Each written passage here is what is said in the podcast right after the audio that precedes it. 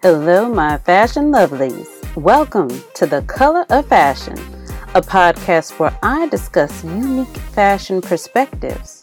My name, Michelle Washington, and I use my 20 plus years of experience as a fashion industry professional to dig deep into the complex issues. Thank you for joining me. Well, I thought I had it all figured out. And I was thinking where to begin, where to begin, where to begin. And there's no better place than the beginning. So let's call this the, the genesis, the beginning of it all. A expose, a behind the scenes in every pun intended. Okay. So when we start with our genesis, we gotta think about our relationship with clothing. We have a relationship with many things, but have we ever really thought about our relationship with clothes? No, not at all. It wasn't on the spectrum. It wasn't even on your mind.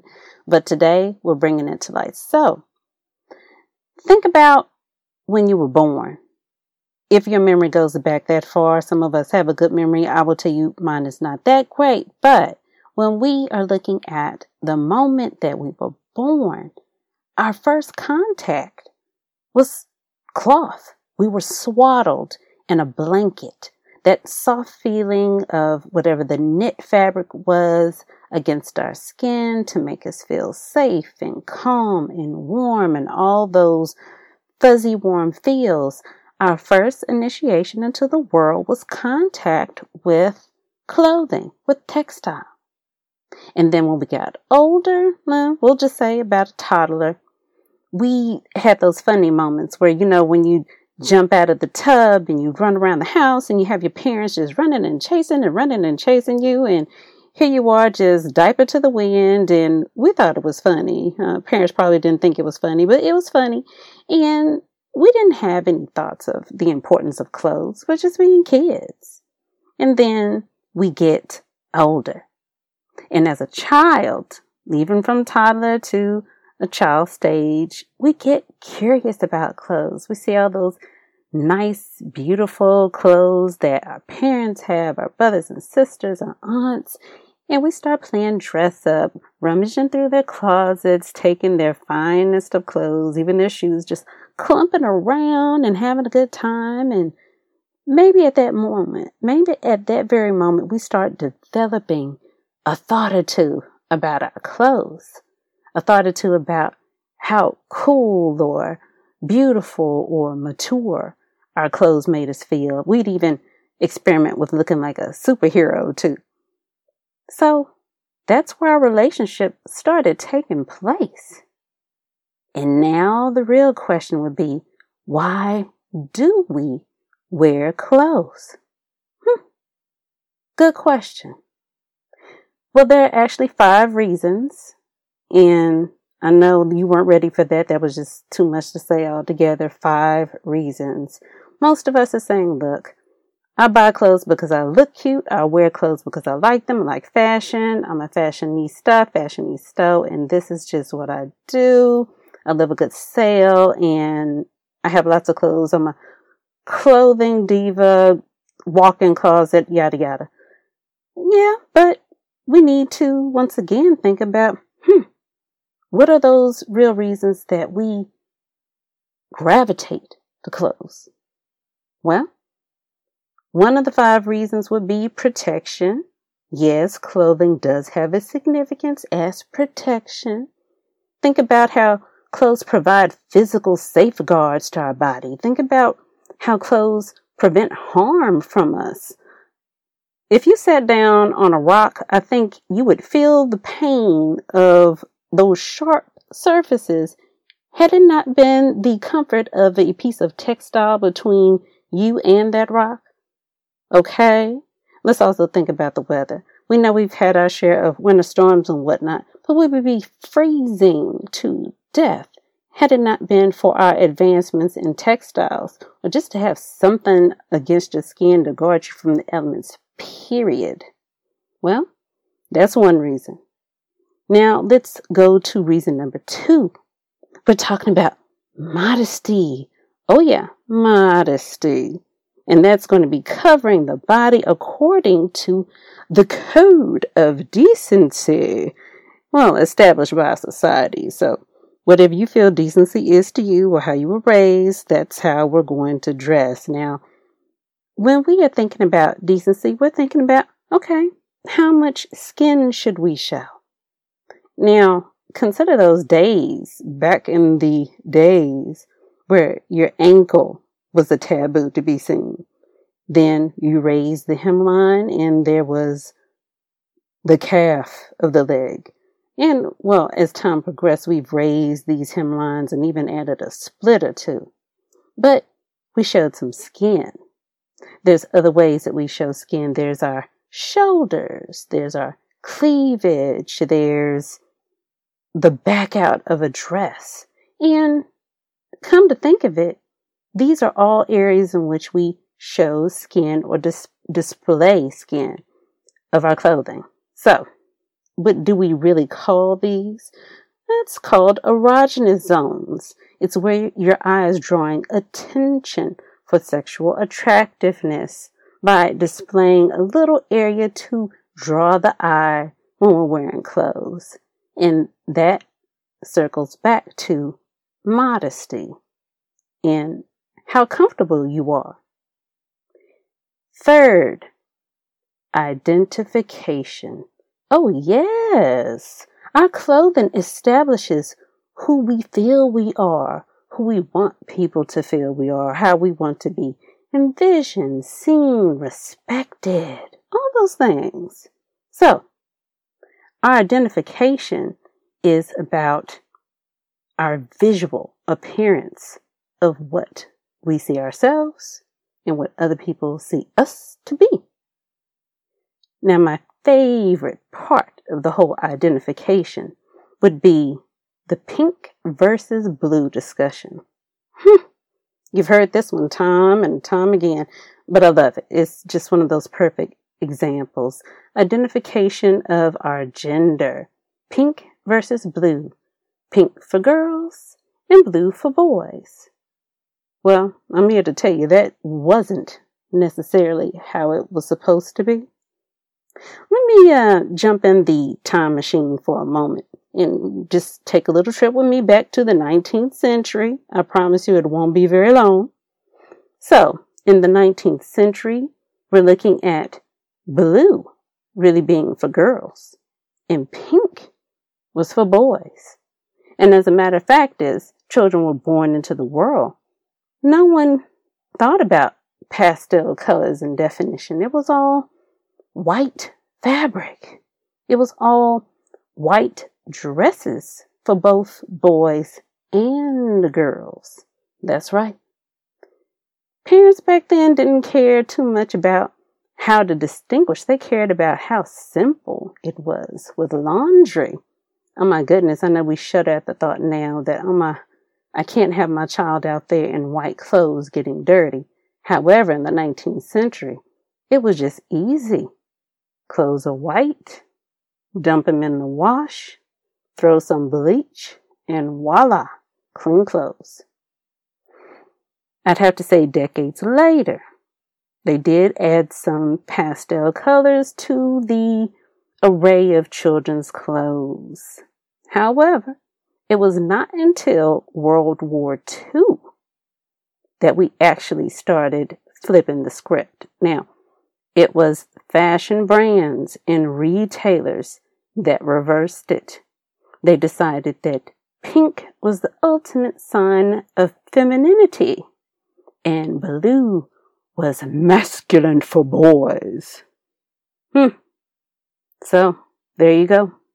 That's how we shop for our baby showers and how it's been is that it was set in stone in World War II of how we would be advertised in Discover Color for gender. Let's go further. The fourth, the fourth reason would be adornment. Now, I am a huge, huge accessory diva. I love my statement jewelry.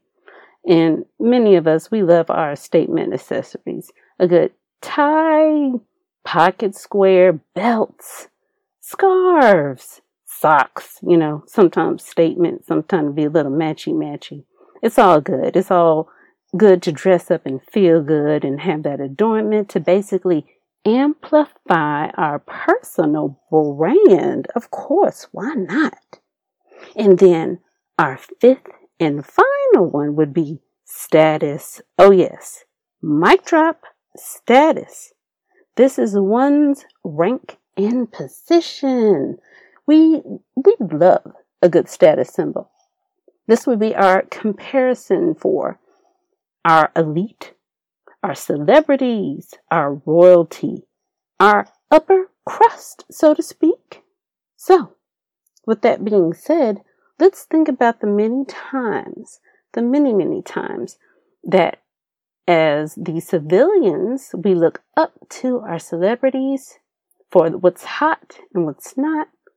And then in return, we have the celebrities looking to the street style to see what they should be wearing.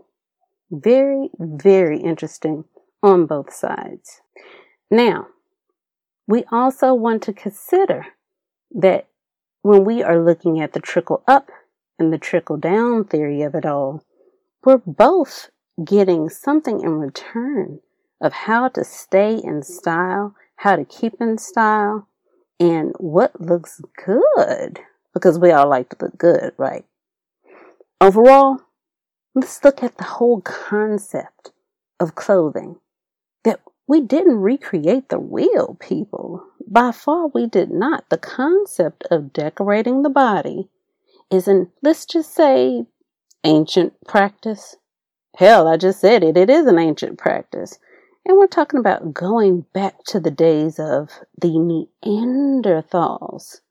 Now, they disappeared over 40,000 plus years ago.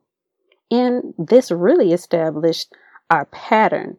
Hmm, well, like I said, we didn't recreate the wheel, and I did establish that this would be the genesis of it all. So, garments have been around for thousands of years for gender identification, for promotion of our respect, our age, our status. And let's think about it. Even our occupation, uniforms, our religion, even our group membership. And as we've seen so much decade after decade, our political affiliation. And let's not forget ceremony, ceremonial occasions, uh, weddings and so forth. Everybody loves a good wedding and we get our wedding clothes and hey, it, it is what it is. Uh, personally, I'm there for the wedding cake. I don't know about you. I love the wedding cake, but also personal expression comes into the play of our clothes. And when we get down to it all, I think we can all agree that we love clothes for the personal expression now, when people began to devise garments, they really didn't have a whole lot. And we have to say or call it technology. And that's the crazy part. If all you had were stick stones, a needle made from animal bone or from a plant, that was the technology that was available to you. Yes, we're calling it technology. I know it sounds crazy, compared to what we are used to now. And when we are limited by technology in geographical sense and reasons, then that limitates how we are able to cut clothes, weave clothes, even come up with clothing designs. Now, there was a fantastic little thing called import and export and trade, which by leaps and bounds opened up our textile and clothing field.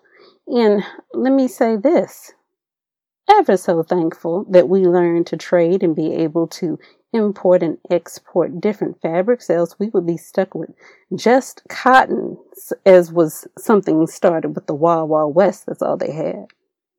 But the technology improved, sewing machines and so forth, and we are pretty much ecstatic and grateful to have all these different technology aspects available to us. Now, personal expression and technology being limited or not so limited in geographical place. Let's think about the functionality being a part of our clothing. Function. Every time, function and comfort. And that's for what we say the difference of the elite and royal class and those of working class. Well, overall, when you are in the upper crust, you have those more confined clothes that we've seen as people go out in grandeur of balls and award shows and all that beautiful, beautiful work being done. Those dressings aren't exactly made for working out and running. And then we have our clothes that are comfort, functionality, made for us to move about, be comfort, do what we need to do. Great difference. Clothes have so many layers, so many meanings. And the topic, as always, is interesting more and more by the moment. Today's interesting fact clothes can take up to 40 years. Yes, I said 40 years to decompose, in addition to releasing gases like methane. Now, most fabrics are made with dyes and chemicals, and that can basically contaminate the soil and the water and the ground. You don't believe me? Look it up. As always, I am here to bring you all of the ooh, all of the ah, and all of the things, all of the things. So, thank you for tuning in. If you like the podcast, please subscribe and definitely share. Until next time, a smile is always in style. Keep it fashionable.